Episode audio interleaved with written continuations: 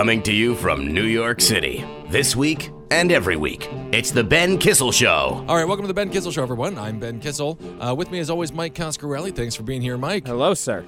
Today's guest, he's from MTV's Guy Code. He's always he's always given sexual advice to 12 year old girls. Monroe Martin. That's what that show is. Guy Code is all about giving sexual advice to preteens. And I no one does do it, better. I don't Monroe. do it. I'm like, yeah, I'm too old for that show. I realized that as I was doing it. I like doing it because who doesn't like getting paid? Right. But as I was doing it, I was like, I'm too old. Like I, I don't even tell my sister that stuff. Right. Well, that's the whole Yeah. thing about uh, MTV's Guy Code and Girl Code. Uh, I think they're on MTV too. Uh, very, very successful shows. But the things that they're saying to the, they know the demographic Yeah. is nothing but 11 year old girls in the Midwest. Sometimes it's grown men too. It's grown ass men. I've What's had- creepier? I've had uh, grown men yo, you from you on Code, right? I'm like, yeah, and they're like, yo, I love that show. I'm like, I'm like 40. Right. You're 40 years old. You look like a Harley Davidson uh, biker. I don't think you're supposed to like the show.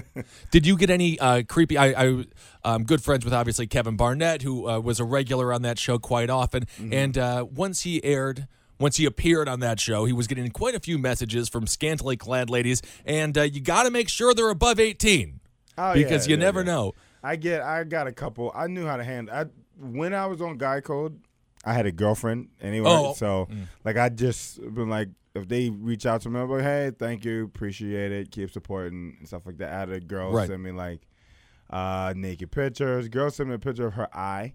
It's just like a close up of her eye, and I was like, all right, that's weird, but thank you. I I appreciate it. I appreciate the eyeball pic. Right, right, right, right. Absolutely. Uh, Yeah. You know, getting sent naked pictures, it's different for guys and girls. I get sent Yeah. uh, a couple of nudes, well, you know, once every couple of months or so. And uh, it's fascinating because sometimes the ladies aren't exactly uh, attractive. Yeah, you just say thank you. That's all Right. you can do. Thank you for taking that time to send me a picture of your body. Right. and you're like, good. It's very nice of them. I mean, what Yeah. can you? Yeah, there's no way. Um, there's there's no way that you should possibly. There's you, you don't want to be rude about it. Yeah, you can't be rude about it. I, Right. That's it. Just say thank you. And they ask for them back. They go, if you got any. I'm like, I'm on TV. No, like, of course not.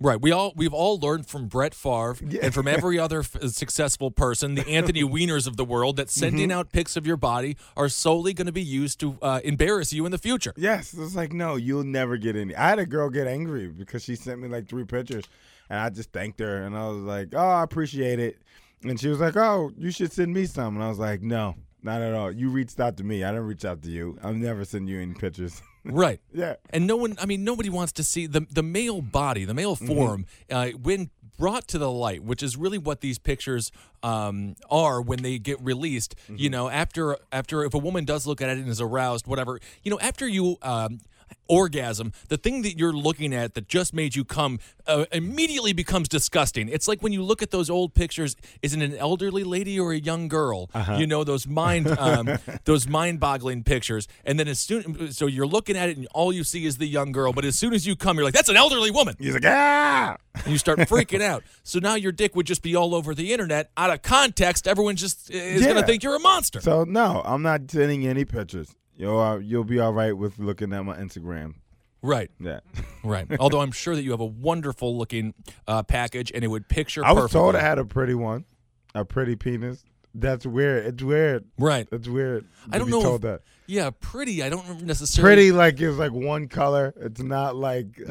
uh it's not like creepy looking, right you know? it's not 50 shades of gray Yeah. it's just one one solid color one solid color. pretty does Yeah. make it seem like it has a bonnet and it's got a, Yeah. it's, it's going to picnic somewhere. Like I made her explain when I was like, pretty. She was like, No, no, not like that. Like it's it's not ugly. It's very handsome looking penis. And I handsome. like, See, I yeah. like that. I mean, that makes it sound like it has a top hat and a small mustache. Yeah. Just a handsome looking penis. a handsome penis. That's great. Um, so the Guy Code experience, it was a very good experience for you, though, Mm-hmm. overall. Yeah, like um, the way I looked at it after the last comic, I I was like, I need to be on something that's also like pretty popular, Right. And I did uh that, and they got me. They kept me. I think it kept me a little relevant. It keeps the people who enjoy me on last comic going, oh, it's still working, and it's trying to keep up that. We've had so many comedians on this show from Last Comic Standing, and uh, their experiences are varied. You did very well on that show. Yeah. And how far did you go on Last Comic Standing? Uh, I went up to seventh. So Seventh. yeah, I was the seventh uh, person eliminated.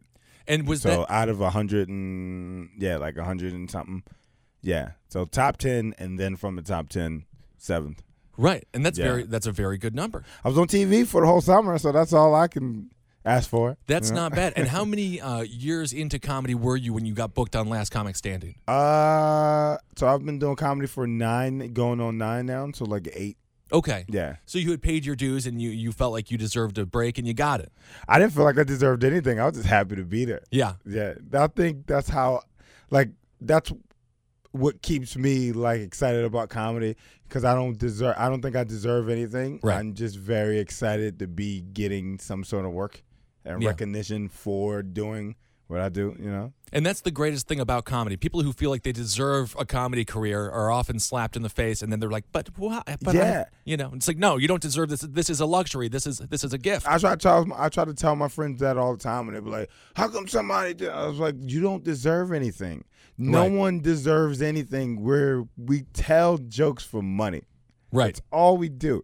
You don't deserve anything. If you get it, be happy." Right, right, right. Know? And that's the other counter effect when people are, or counter counter side effect of a lot of the comedian ego. When they do get success, they're upset about it, or they're upset they didn't get the kind of success that they wanted, Yeah. or they can't deal with the sex uh, with the success that they got. I'm always terrified. Whenever I get something, I'm terrified because I'm like, good. Here's a, whoo. Here's a here's another opportunity for me to bomb. That's how. I Right. Look at it. Like most people go, oh, this is an opportunity for you to showcase your moment, your talents. I'm like, I don't know. This can go terribly wrong. when I was doing last comic, that's all that I kept. Cause that's all that I kept in mind. I was just like, as long as I don't bomb, I'm a, I'll be all right. So I went up there and I just had fun not bombing. Right. yeah. Uh, Monroe Martin is a tall man. Thank God there's not enough large people out there. We get the faux fum, ho hum treatment. We get called giants constantly. I'm Yeah. foot six, uh, six foot seven. Monroe, how tall are you? Six five. You're six five. You're a Yeah. tall guy, and uh, and you grew up in Philadelphia as a large guy. Yes. When did you know that you wanted to do comedy? Because there's not a lot of us out there. It's not a lot of tall comics out there. And No. people there people have ADD. They cannot focus on us not hitting their heads. That's all they look at. Whenever we're performing in like uh low ceiling clubs, they're like, Is he gonna hit his head? Like, no, I'm not gonna hit my head. I've been doing this long enough to Right. know I'm not gonna hit my head. Um Why do you think it's more? I do think that there is something to the argument that it's a little bit more difficult for larger, intimidating sized people to break through in comedy because the audience knows for a fact that we could probably pummel them at any given time if we really truly uh, decide to uh, turn from Bruce Banner, Bannister. Banner, Bruce, Bruce Banner, in, into uh, the Incredible Hulk. So it's a little bit more difficult. Did you find that that made you? I know my personal experience. It sort of makes you have to soften your tone a little bit. I don't know. Like it sound this sounds weird and it's something I've always struggled with as a as a person. I've ne- besides my size, I've never been intimidating. Like I'm too Right. approachable. Yeah, Like I've been out with my I've been out with like my friends like Keith Robinson and all them and we walk down the street and people will approach me first. Drunk people will come up to me first, very just like, What's up? And it's like, Why are you coming to me? Like, shouldn't you be scared of me? I'm 6'5, 250. But this face, they're like, I can take them. Right. But then you're also the challenge. Yeah. You know, the, this person doesn't want to seem like a pussy, so he's going to go up to the largest guy in the group Yeah. and aggressively confront him. And then you're also happen to be the nicest one. Yeah, I'm very nice. But yeah, I'm I'm way too approachable. My friends get mad because we'll be out and then people come up to me first.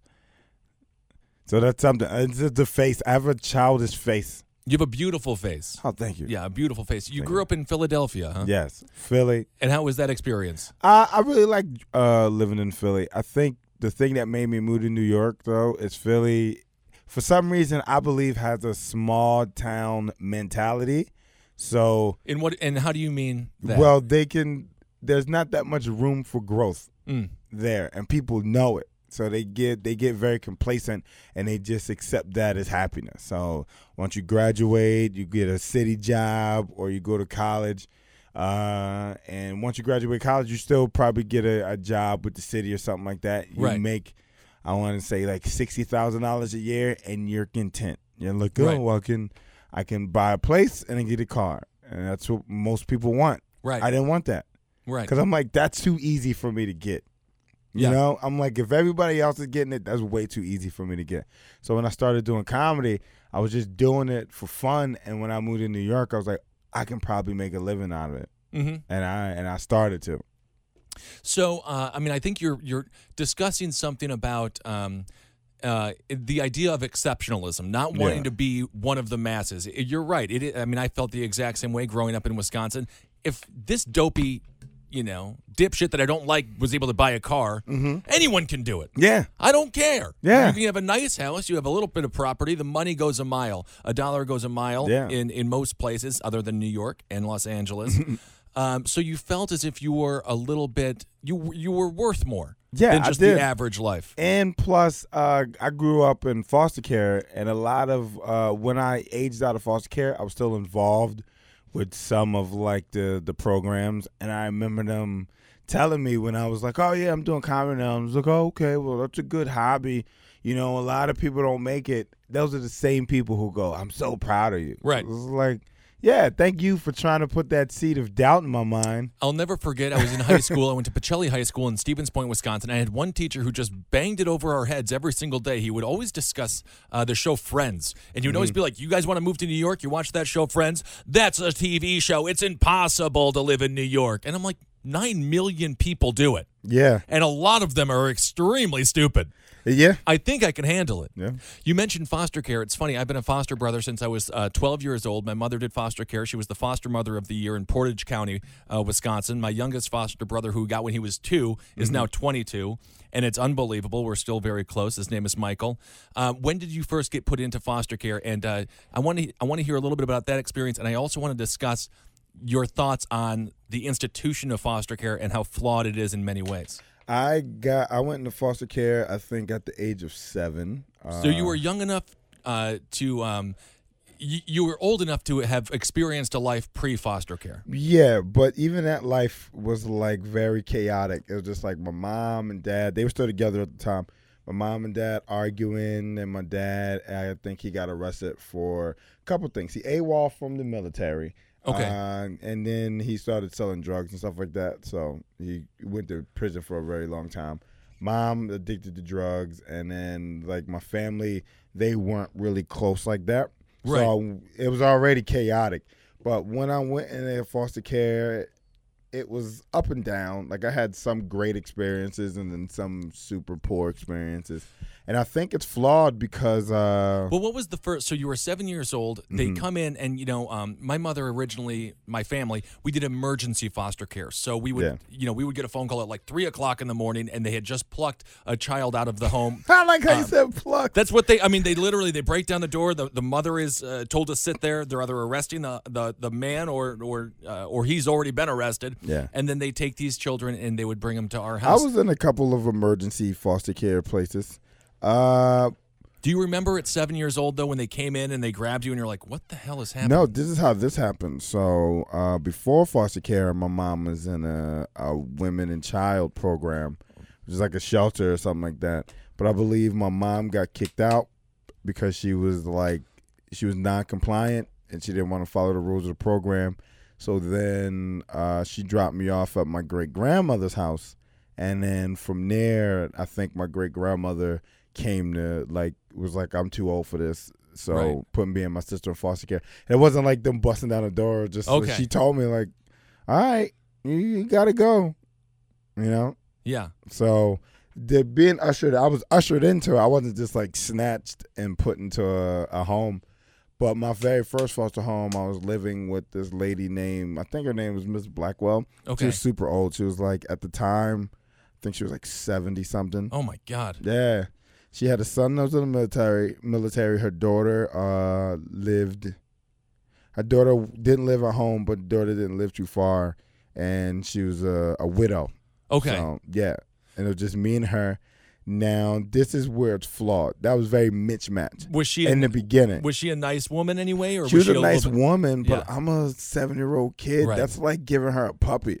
Like Right, I right, got, right. I'm bouncing off the walls. Right. I don't understand what the hell is going on. Yeah. So that automatic. My behavior is looked at as like, oh, he's misbehaving. It's Right. like, no, I'm not misbehaving. You got me with somebody who doesn't have the energy Right.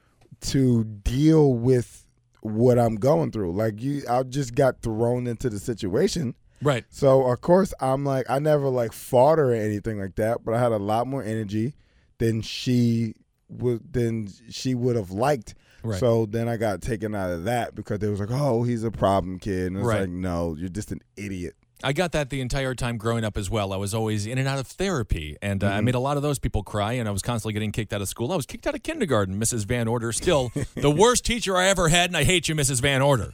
But of course, Mrs. Blackwell, she can't handle a seven year old kid, especially one who is uh, obviously going through some major emotional turmoil Yeah. and living in. Com- Complete chaos without any stability whatsoever. Mrs. Blackwell should have hoarded cats. What was Something. she thinking doing foster care? I don't know. I have no idea. I think she didn't want to be lonely, but I'm like, should have got a dog. Yeah, or Should've just got a- go go out to the VFW and find a man. Yeah, something. Freaking. I'm seven. Yeah. So from there, I went to a group. I went to a through a series of group homes because when you're labeled a problem kid, Right. They go, uh, well, we don't know if we can deal with him, so let's put him in a group home. So I was in a bunch of different group homes. I was in this place called Madisonville, and those are all like in like Scranton, PA. Why do these names all sound like places where um, horror movies should be taking place? Madisonville But sounds it actually, awful. Yeah, I think it that was a terrifying place. The kids Yeah. were nice, but it was like in smack dab in the woods. Ugh. You, it's like 180 acres. Right. Yeah, And how many kids were in Madisonville when you first got there? I don't even know, maybe like 150. And you were just and they were all deemed problem children. And I was older. I was the, I mean, I was the youngest one. Good God. Yeah, I was the youngest kid there. So at this point, going back to talk about size at seven, were you a little bit larger than the average seven-year-old anyway? No, I didn't shoot up until uh, 11th grade. I Really? literally was uh, the skinny kid. And in 11th grade, I got fat, super fat, and then just stretched out. It was it was it was crazy. Right. I didn't stop growing until like 21. That's so funny. I shot Yeah. up my eighth grade year to freshman year. I, I was I went into eighth grade year at five ten. By the time my freshman year of high school came around, I was six foot seven, and I swear to God, I had three pubes. The he- my head looked like uh, looked like Don Rickles' head does now. Just three sporadic hairs, kind of picking up. You're like, hey, can we come out now? It was pathetic. Yeah, I shot up over the summer. Literally, people. I remember like uh hanging out with people like before the school year ended, and they and them being taller than me, and then came back and they were like, "What the fuck happened?" Just shot up. I think by eleventh grade, I was like six one, and then I just kept growing year after that. Yeah, Yeah, I uh, thought I was going to at least grow to be six seven. I thought it did. You almost because got I didn't there. stop growing until twenty one. six five is a great height to be. It's much better than six seven. I'm literally. People have taken pictures of me on the subway because Really? they think I'm a hairless yeti. It is absolutely awful. Those two inches are not uh, wonderful. You're you should be lucky to be six I foot want to five. Be be happy. six You're lucky. two. I think six two is ideal. I always said six three. Yeah, six two, six three is perfect. it's perfect because you can still get on roller coasters. Right. You can still fit on public transportation without having your head touch stuff Right. and people taking up too much space. Oh, it's unbelievable. Yeah. Yeah. you're right. Six foot two, six foot three. That is absolutely perfect. So you're Yeah. just a small kid. You're seven. You're in. A, you're in the They used to call terrifying place, Madisonville. Little mini, because I was that. Because I was also they put you on medicine. You cannot be in a group home Right. and not be on medicine. So I think the medicine stunted my growth. So Hmm. that I was literally I looked malnourished for a while for years. I literally they used to call me skinny mini. That's all they called me because I was like super bony Right. and short. Well, because I would assume you were on ADHD medication, Of which course. is just a speed. So you don't want to eat. I mean, you're living like you're you're living like a you know a struggling artist in in his mid 40s in the East Village, but you're seven years old trying to make it through Madisonville. Yes. Right. So you're on this medicine. They get mad because you don't eat, but you don't have an appetite. You're Right. like, I, you just shot me up with a bunch of pills. So then that also was a problem because then they go, well, he doesn't want to take his, uh, he doesn't want to eat. So now and I was that kid Right. that, and you know when you don't eat, they put you on a certain program and stuff like that. So you gotta, they gotta have staff watch you eat. you gotta have an hour. There's like when people, so I had to sit at a table Right. with staff, and the staff made me eat. And you know, I don't know if you're like me, but I personally, the way that I like to eat is pantless. No pants involved. And I want I don't even, you know, I want to put on a specific shirt that has yesterday's dinner still stained on it. and I just want to pig out. I don't want anyone to look at me. Nobody should watch me eat. I mm-hmm. I hate eating in public. I just want to be the most disgusting Neanderthal animal possible. And as a 7-year-old, you're just sitting there and people are staring at you being like, hmm? Yeah, like come on, eat this, eating pierogies. I mean, all that gross stuff. Pierogies. You know how many? I was dead tired of Salisbury steak for a while. "Oh my that's god." all it was was Salisbury steak, Right. pierogies, and chicken nuggets. with those fake grill marks. I know you didn't grill this know thing. It was in a microwave. Where the hell is this grill at? Where the hell is this goddamn Right. grill? Where's the chef? I want to meet the person that puts these grill marks on the goddamn Salisbury steak. Right. We'll just find the person with the black paintbrush. He's who's just, like, yep. yep, yep. That'll be a funny little sketch. We meet the guy who Right. puts the, the grill marks on the Encore's dinners. the Madisonville Yeah. chef, aka painter. so the uh, the mood there, it doesn't sound like they were very warm at all. No, not at all. Because uh, this was, I did, there's a lot of, how can I say, uh, logical fallacies in the system where people, they don't, they don't have any logic when it comes to dealing with these kids. You're plucking these kids out of situations they don't understand, Right. and then when they act, when they when they revolt, then you restrict you go you go back and forth with that behavior with either medicine or physical like treatment. Right. So if the kid was like if you're a problem child, he's fighting, they'll restrain him and then they'll put him on medicine. And then Right. that doesn't make them want to calm down. That makes them want to go, no, fuck that. I gotta beat you now. Right. You know? I mean, my my personal experience growing up, uh, you know, being medicated as well, it would just slowly drive you insane because you didn't really have the um, capability to, to speak. It, it kind of stopped you from lashing out, but you had Mm-hmm. this internal struggle going on in your mind where you just want to freak out, and that's when when the drugs start to kind of wear off throughout the day, you have that moment where you just like snap. Because you're like, ah, and Like they're like, oh, he needs his medicine. Yeah. Exactly, like a rubber band. I'm very uh I'm dealing with that now where just like um I'm finally now that I'm adult, I'm finally starting to feel like I have control. But the thing you learn as an adult that they never taught you as a kid, you never have control. You never the only thing you control is you. You don't control anything else around you Right. you know and i never so being in a situation where someone always controlled me my behaviors my surroundings everything and now that i'm adult you want to gain that control but you're like i can't i can't control that so i would be i used to be angry Right. for a long time and people don't know people didn't know that because i'm like still a nice guy but inside my head i'm like fucking angry i'll snap for no reason Right. but I never like snapped outlash. I'll just snap in my head like, "What the fuck?" Blah blah blah. And people Right. who knew me knew they knew when I was angry. it seems like they're almost i mean with this in sort of institutionalized you know childhood it seems as if um, the idea of a prison life it, it seems like almost a rational extension do you Oh, feel yeah, like yeah, that's yeah. one of the flaws in the system where they institutionalized you as you needed hugs you needed love you Yeah. needed understanding and sympathy and they put you in a situation where it's pretty much instead of preschool pre-prison Yes, exactly. And that's been my life since that, and since I was able until I graduated high school. Uh, you're in these situations. You're in this group home, and then from the group home you go back into foster care. But then I had to go to pi- I mean, public schools and shitty neighborhoods.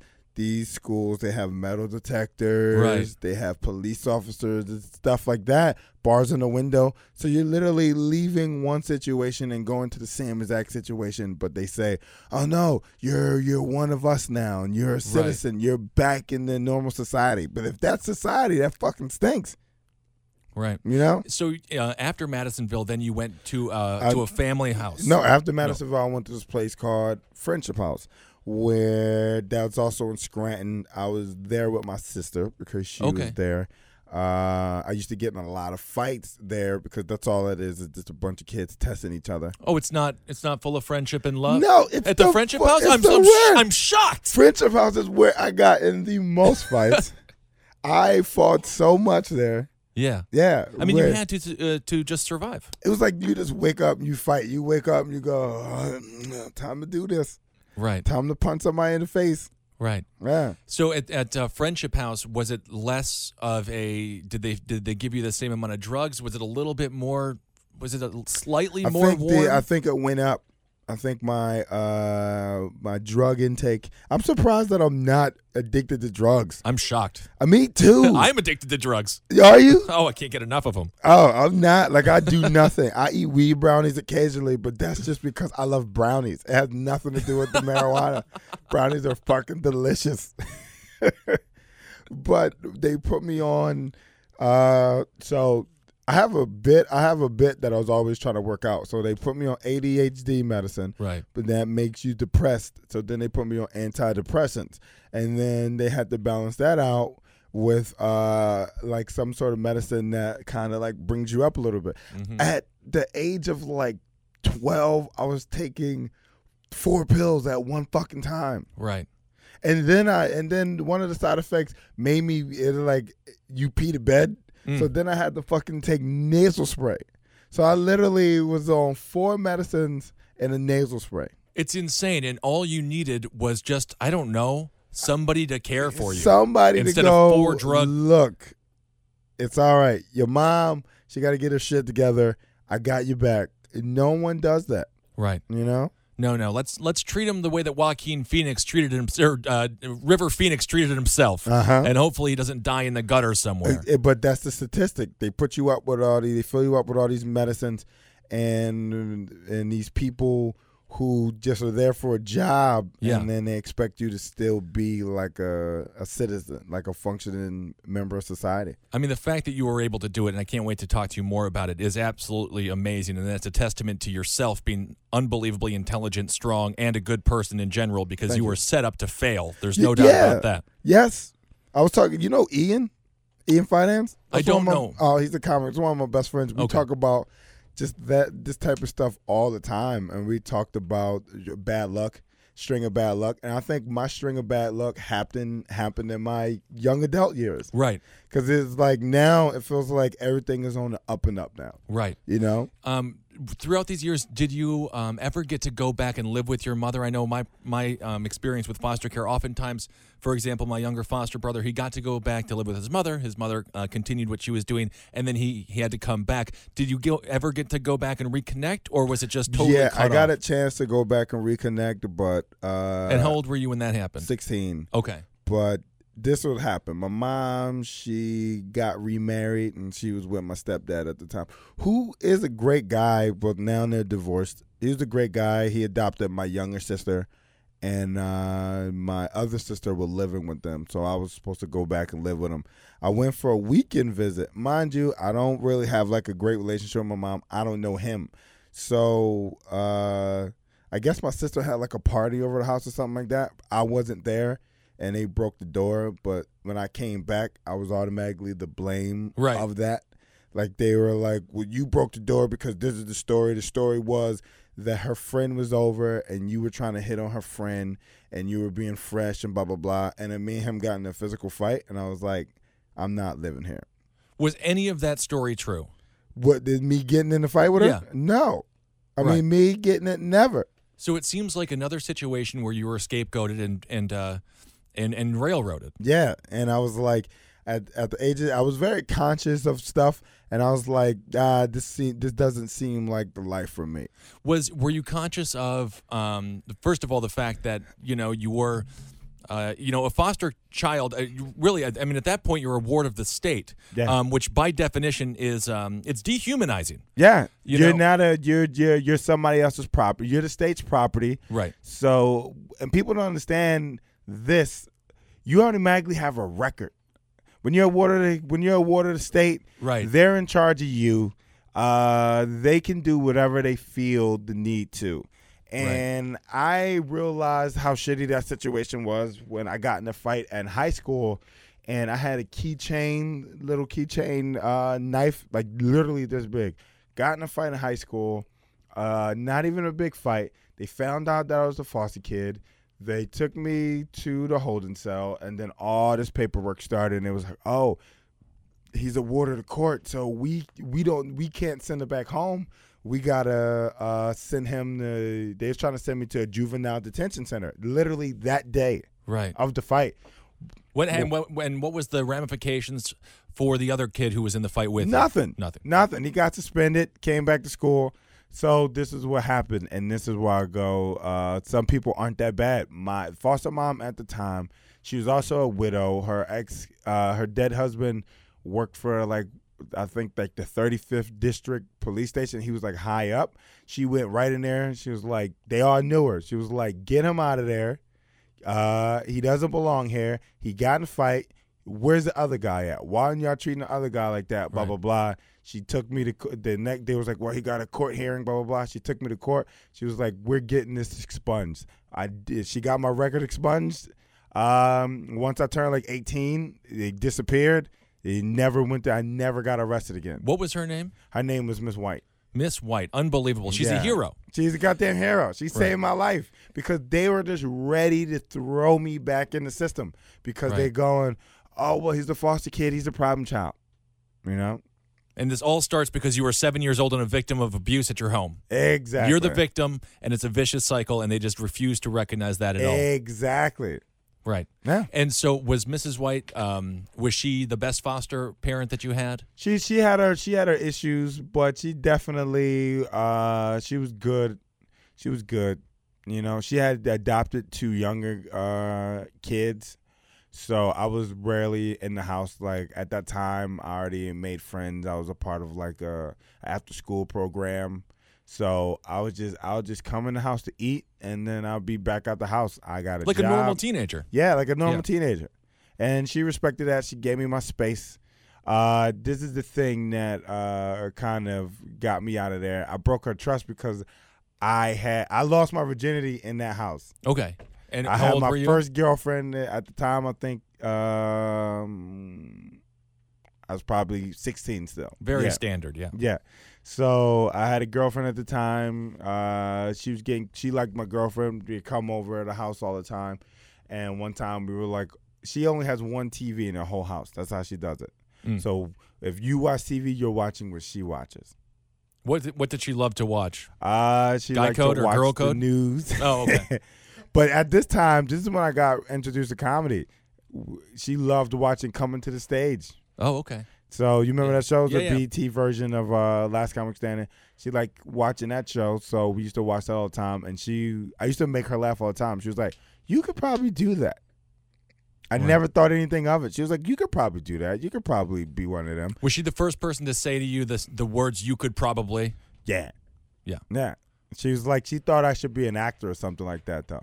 She was like, if you really put your mind to it, she was like, you could be an actor. I can see you acting or doing something comedic.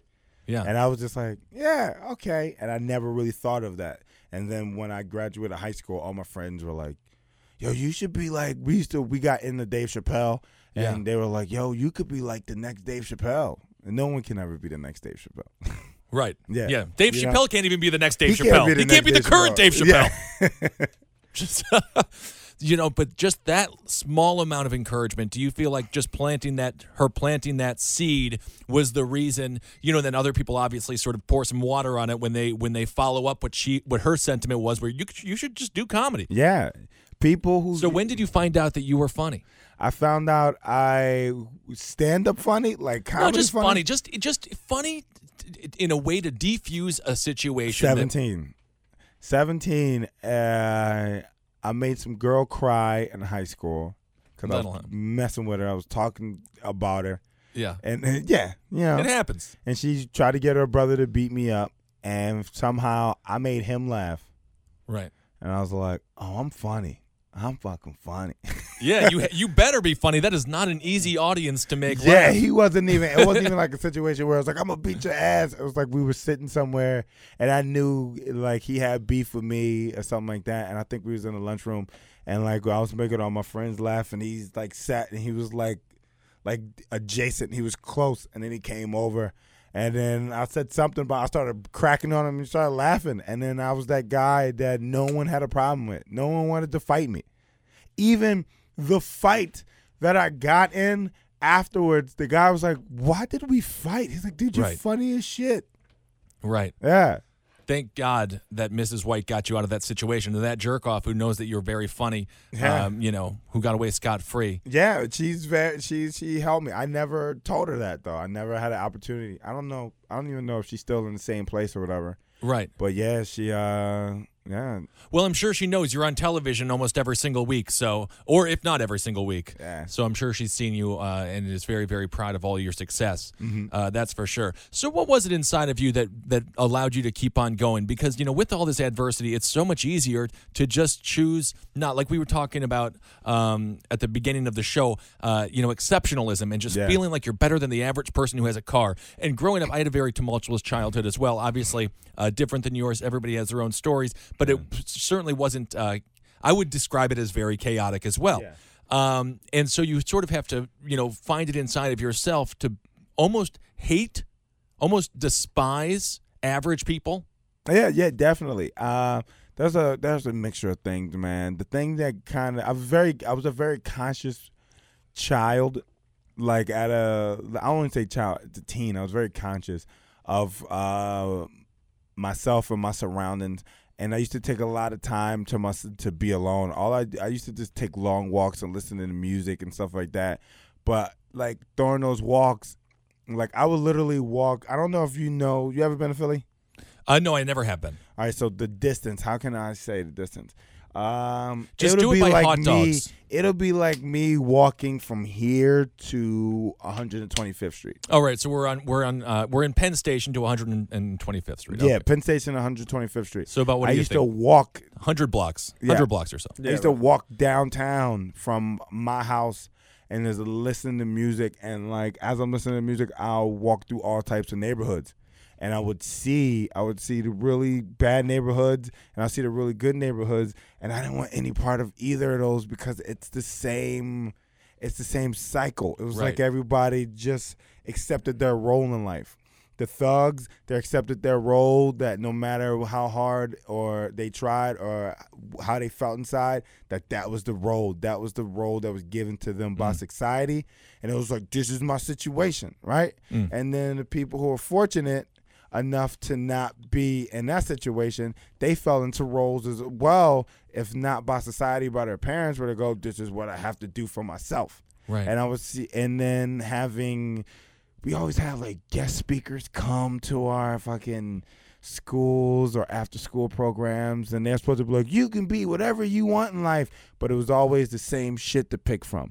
You can be a doctor, you can Right. be a lawyer, you can be a teacher. If not, you can be a garbage man. They make X amount of money and blah blah blah. Right. And I was like, I don't want to be any of that shit. And I certainly don't want to be a crappy motivational speaker I- either. yeah. So I, you've pretty much left me with no options. Yeah, the people that we used to come to speak to my school, they would always. Uh, Basically, they all just got into a DUI accident and murdered somebody, and they were there because the police forced them to come and talk to us, and they were currently blind because they were dipshits and ran into a tree drunk. Yeah.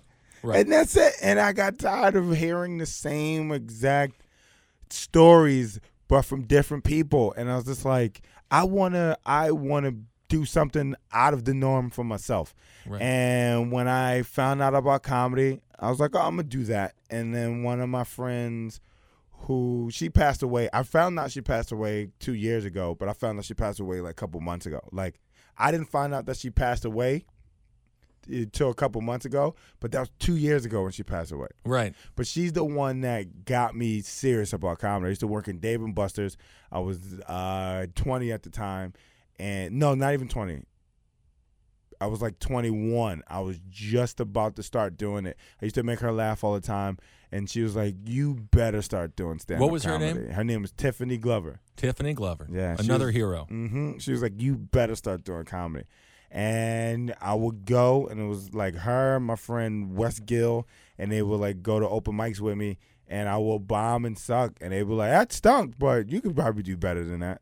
They didn't Right. go, "That was good." They were like, "Ugh, that was awful," but hey, this guy's awful too. So going back to the childhood that was unbelievably tumultuous, and you were constantly told that you couldn't, but you would, uh, you know, regularly exceed expectations and uh, and prove people wrong. When you actually go on stage and you bomb, you're like, this is the 150th worst things that happened to me. It doesn't Yeah. even matter at this point. I've been abused my entire life, or you know, uh, put in positions where I wasn't supposed to succeed, and I succeeded. So a bomb and an open mic. At the end of the day, who gives a shit? Who gives a shit? You know, and and sometimes you forget that we Right. forget where we came from. And I remember when I first started doing last comic, my mentor Keith Robinson, I was like nervous. I was like, "Yo, man, I'm, uh, I'm fucking nervous." He was like, "Why are you nervous?" I'm like, "Cause what if this goes bad?" And he goes, "You do understand this is the easiest thing you've ever had to do in your life." I go, "Huh?" He goes, "Motherfucker, like you," because I used to like bouncing around home to home. I had gotten fights from my foster dads. I've slept on cots. I've had to like, uh, like, like certain foster parents like they they didn't want you in the house by yourself. So if they worked late, I'll just walk the streets until they got home. Mm. So it was a lot of shit I had to do.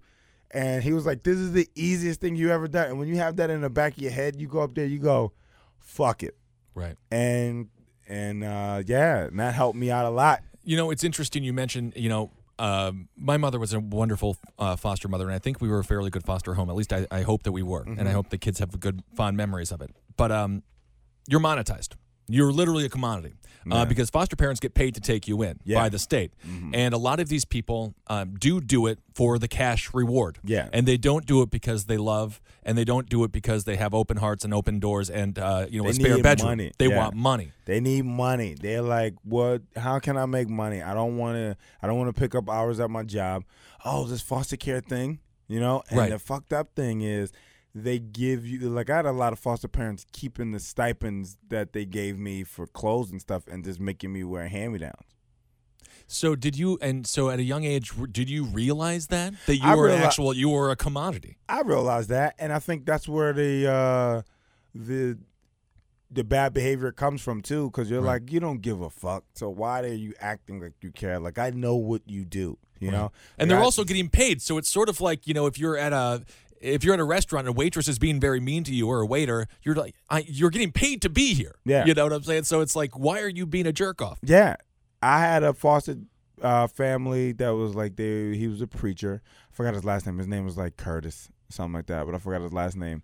And this is when I realized that the, uh, the whole situation with the money and stuff like that.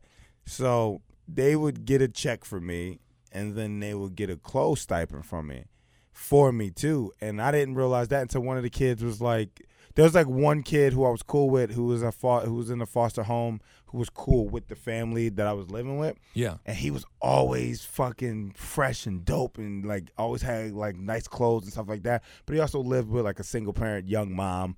I think the mom was like she was like 23, and she had a foster kid, and she and I was like, how are you always getting new stuff? And it was like, oh, they they give her money to give me to get clothes to take me shopping, and they give it to her every two weeks. And then she she takes me shopping, and like that's what they do together. Because Right. she's a young mom, she likes shopping, and he was like, uh, at the time I was living with this family, I was maybe like 13, 14. this hypocritical pastor who's pocketing all the cash. You know what he used to do? He used to take me to go to a flea market and get my clothes so he can buy dirt cheap clothes. And he was building his basement. So he had a fully furnished basement with a bar, uh, old school video games, all that stuff. How do And you That's have what I was. At. You don't make that much money as a preacher. right? You're making it off of me, Yeah, literally. yeah. How do you have any faith in humanity? How didn't you just completely lose it when you realized that these, the majority of these, fo- would you say the majority of the foster families that you lived with were of scumbags? You think so? yes, I can say that with confidence. They're pieces of shit, and they know it. You Yeah. know, and uh, the way I have faith in humanity because me, I know there's people out there like me who aren't going to be victims. Who, no matter the situation, they're not going to be victimized. Right. Because that I, I look at playing the role of victim as weakness. You know, Mm-hmm. no matter the situation I'm going through, I will figure out how to not be the victim. I'm like, I don't want to be the victim. I don't want people to feel sorry for me. Whenever I, even when I talk about foster care, and people go, oh, I don't fucking feel sorry for me. Right. I'm doing better than most people who were more fortunate than me. Exactly. Yeah. Right. Did um were you did you feel as if there was uh racial components? I mean, obviously there's racial components to everything, but did you feel as if, you know, being especially a larger dude, um a larger black dude, did you feel as if maybe that led to people's idea that uh, you're more intimidating, you're more um some you're more of a problem child? See, but that's the thing. Like, uh, I never lived with a white family. I never had white friends. Like until I started comedy. Like I, I lived with white people in group homes, and they were cool. There was no real racism there because we all looked at her. We all understood that we're in the same exact situation because, like, you know, either our parents or our behavior. So there Right. wasn't really any like uh, racism. But I didn't make white friends until I until yeah I started doing comedy.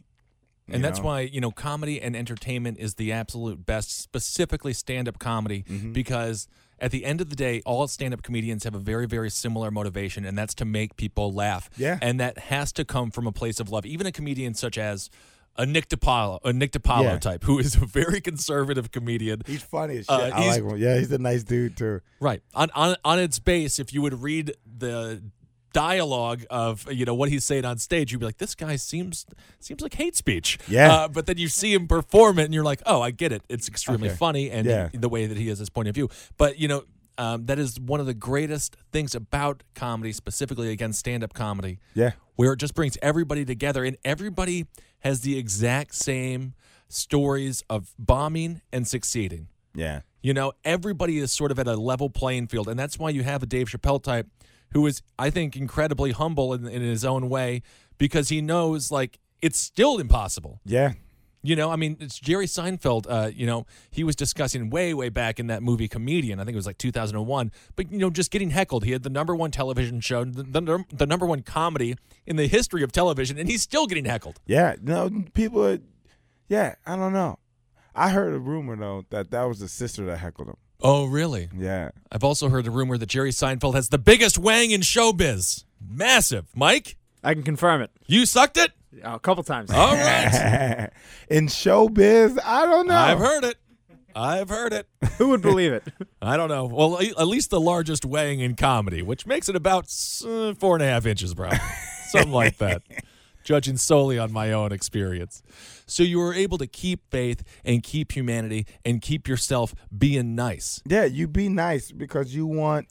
The thing is, everybody wants respect, but people mm. don't know how to gain respect.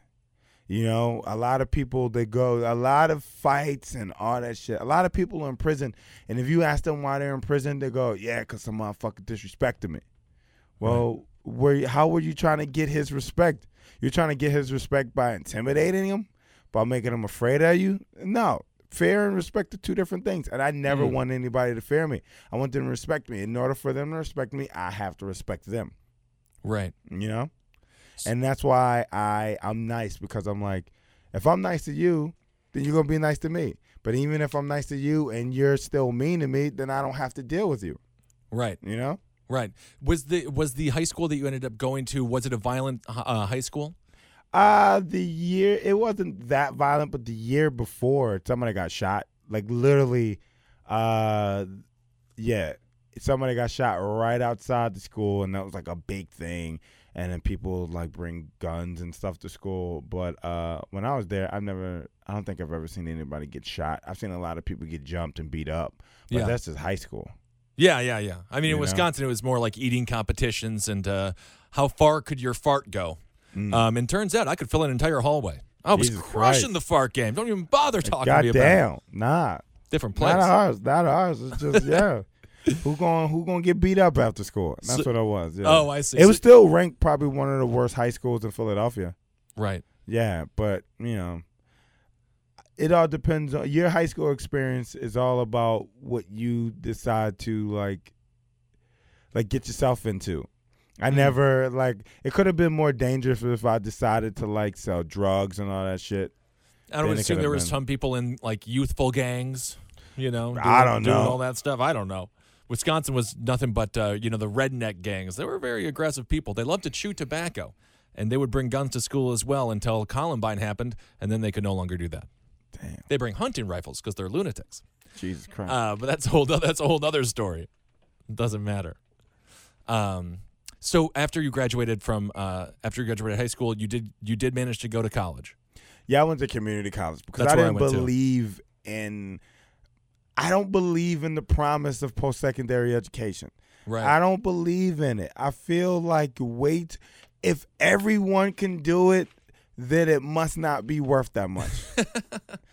College before used to be a place where you know bright minds went, right. and now it's just a place where if you can afford it, hey, we're gonna we'll let you in. You know. Right. And I knew I was like, one. my I had a friend who wasn't that smart, and he when he got accepted to uh, what is that? University of Virginia, Oh yeah. which isn't a great school, It's but it's not a ter- It's not. You know, it's a national school. They got a a football team. That's all I know. I know from a fact from talking to him that he's not bright. he never he's never got an A on anything. Maybe a, not even a B minus. Yeah. but he could afford it. And I was like, I'm not, uh, I'm not going to do that shit. He dropped out because it proved that it wasn't for him, Yeah. but they still got a shitload of his money and his parents' savings. What advice do you give to people who are doing going through similar things that you went through as a child right now who are you know um, because you're right I, I love your approach on victimhood it is a it is Yeah. a self-fulfilling prophecy and it's something it's a title that you put upon yourself. That's yourself what we live in. We live in an era where everyone is wants to be the victim now. right everyone. You think about how much shit that's going on and how vocal people are. Everyone wants a fucking hero. Every time you turn on the news, you people are angry at somebody because they said this and they feel like they should represent this group of people or blah blah blah. And it go, he's be your own hero. Don't look mm. for somebody else to be a hero. And I feel like that's why people are angry at Obama for a while. That's why his approval rate went down because they that was somebody who they can relate to, but every and he was everyone's hero, and then he didn't live up to that. They got fucking angry. Black people thought he was going to be the hero because he can speak up for black people, and because he was black, gay people were like, oh, okay, well, this is somebody who went through adversity. He understands the struggle, and then he, they wanted the hero. Everybody, white people were like to- we're not going to be perceived as racist anymore yeah, we voted, so we're not going to be racist. It was Right, like right. everyone wants a fucking hero. Everyone, we're everyone's a fucking victim because we pat everybody on the back. Even losers get a fucking pat on the back and a, a ribbon or a certificate for showing up. right And we're breeding that. And I and my advice, and I try to tell my sisters all the time, I go, don't just don't look for a handout. Don't look for somebody to feel sorry for you. eh, Because that's just that's not going to make you feel better about yourself. Because regardless of how sorry they feel for you, you're going to be in the same exact position when that feeling wears off.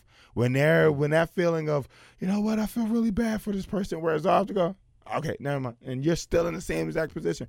Work for what you want, and fucking just respect people.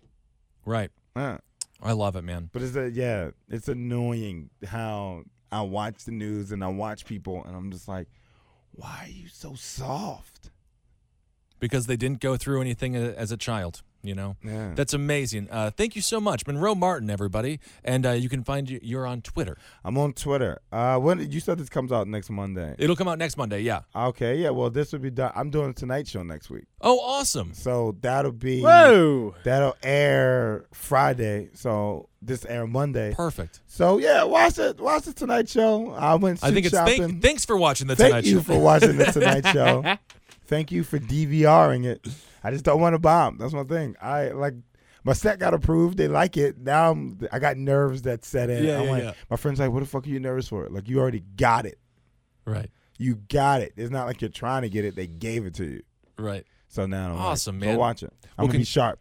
Congratulations on all your success and uh, you. you're going to have a lot more success in the future and you certainly earned it and you definitely deserve it and you're an inspiration to millions and millions of people dare i say nearly 7 billion which is everybody in the world All right. Thank you. Uh, Mike Coscarelli. You can find Mike on Twitter at Mike Coscarelli. And of course, he also has the podcast station coming up and going. How's that going? I think it's going by now. Probably announced. I think. Oh, But wonderful. Who knows? All right. and of course, listen to Mike Coscarelli's podcast, Social Villains. And you can listen to me on Cave Comedy Radio at Abe Lincoln's, uh, on Abe Lincoln's Top Hat, The Round Table of Gentlemen, and the last podcast on the left. And of course, follow me on Twitter at Ben Kissel. All right, everyone. Thanks for listening. We'll talk to you soon. Yeah.